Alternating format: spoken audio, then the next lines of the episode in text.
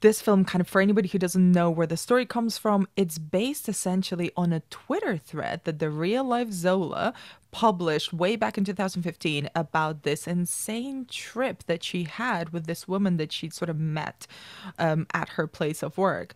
That's the premise of the film.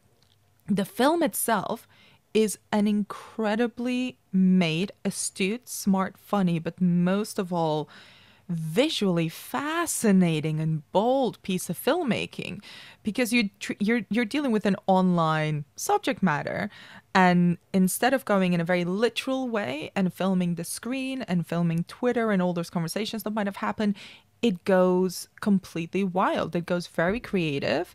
It's it was shot on 35 millimeter this with a score by Mica Levi who obviously genius with a capital G. And the director of this film is extraordinary. So she this is her second feature film, I believe. Um, and she just uses sound design, and there's chirps of tweets, there's the wishes, not necessarily of emails, because who communicates by emails? She does this creative kind of way of visualizing online conversations. And especially the thing that really struck me with the storytelling is the fact that she um, uses this kind of looking to camera and the unreliable narrators, this exaggerated vibe that you get with people telling their stories online. It completely becomes translated, but in a purely cinematic way. So for anyone who might be thinking, oh, this is another film based on a tweet, it's just going to be some basic online thing. No, this is pure cinema. Um, Janicza Bravo, who's the director, just goes completely completely creative with this thing. There's this crazy story at the heart of it. And for anyone who didn't read Zola's 2015 Twitter thread, it's still online. You can find it. And it's really interesting to revisit it after you've watched Zola because essentially she is a waitress and um, and a part-time stripper and she meets in a restaurant stephanie who's played in the film by riley keough and zola is played by taylour paige who i might add both of them are extraordinary in the film just so good. so charismatic. Cannot stop watching them. Would watch everything with them in it together separately. I mean riley keough has already been a favorite of mine for years and they meet and you know when you sort of just click with someone and they just look at each other and it's not necessarily romantic but it's just a vibe.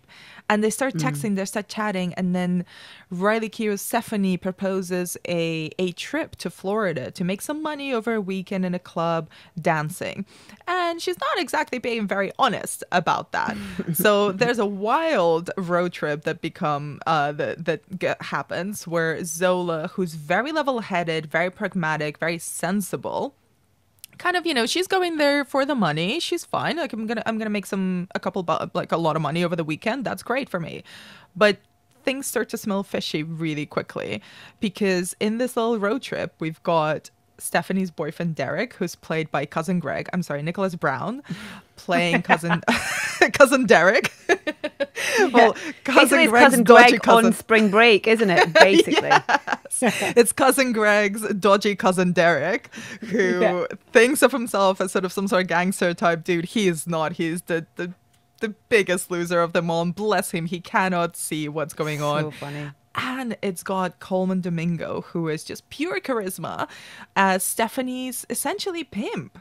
Because things get start getting very complicated, and I don't want to really talk too much about the plot. Because yeah. one of the big joys of this film, especially if you're not familiar with the Twitter thread, is seeing what happens because there's no way of predicting where the story is going to go.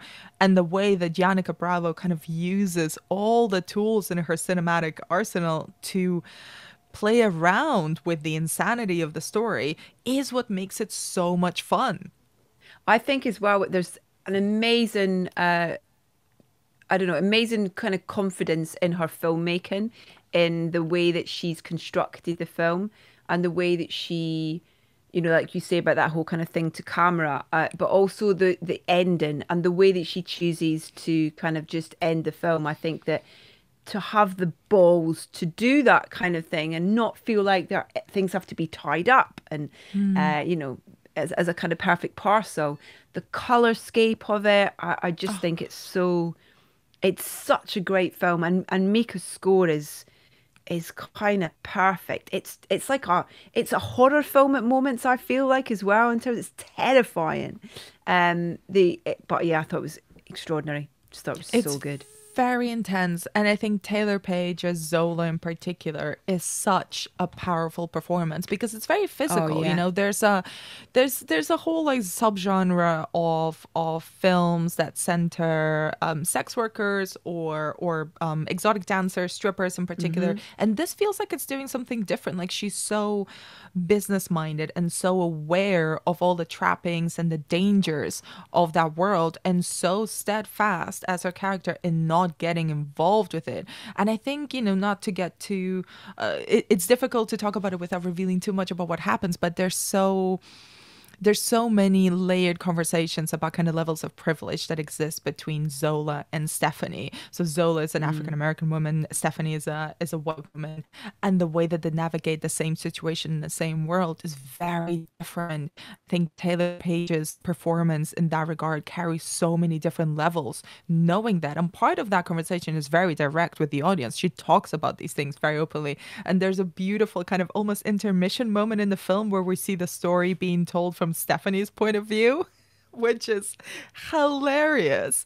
Yeah. And there's so much darkness, so much insanity going on, but there's always a level of of being grounded in a really in a really extreme reality and a reality that's very true and very real for many people and many um, dancers and sex workers and African American women in particular. I'm talking about the states in particular because that's where it's said and and also this kind of navigating lies that is very interesting. I saw it at, at uh, a few a week or so ago, and I can't wait to rewatch it again when it comes out. And actually, I know I said that profile kind of works better on a on a on a computer screen, on a smaller screen at home, but this is one that really needs to be seen in a cinema. And I think because of Mica Levi's score, because how absorbing and e- eclectic it feels.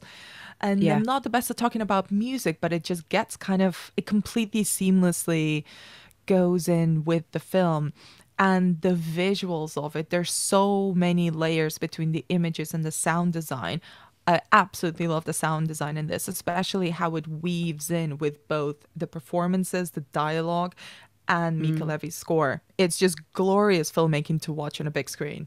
Yeah, I think it's really important. You mentioned that whole thing about control and consent, and you know, uh, with with Taylour's character Zola, and how in control she is of her situation, and that's something that she takes with her on this road trip in terms of how she's yeah like but but as you say we don't want to say too much about it because the whole experience of the the narrative and the storyline and the characters has to be seen. So go and see it on the big screen as anna says. And i think we have a little clip to give a taster of what zola sounds like feels like. Hey, last month I went dancing at this cute spot in Florida where my roommate's girl made like 5 G's a night. My roommate just told me that he going out there tomorrow and he asked me if I had any friends that want to make some money and you the first I thought of. Damn. We just met yesterday and you already trying to take whole trips together? When we leaving? Be ready by 2.